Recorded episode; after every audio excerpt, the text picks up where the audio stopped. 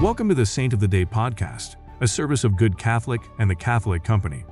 Join us each day as we share the story of a unique saint in three minutes or less.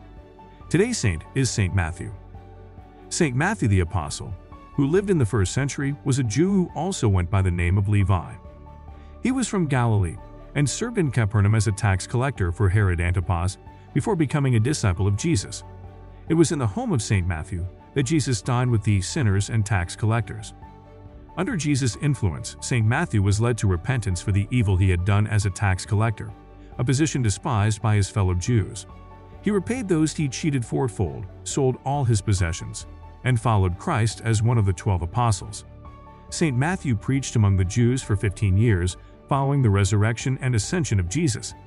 He is the author of the gospel that bears his name, which he wrote to convince the Jews that Jesus Christ was the Messiah promised to Israel. According to tradition, St. Matthew the Apostle brought the gospel to Syria, Media, Persia, Parthia, and finished his preaching in Ethiopia with a martyr's death.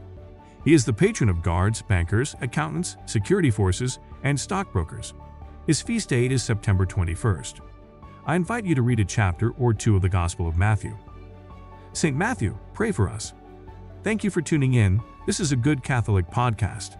If you like what you heard, check us out at goodcatholic.com and make sure to subscribe to our YouTube channel.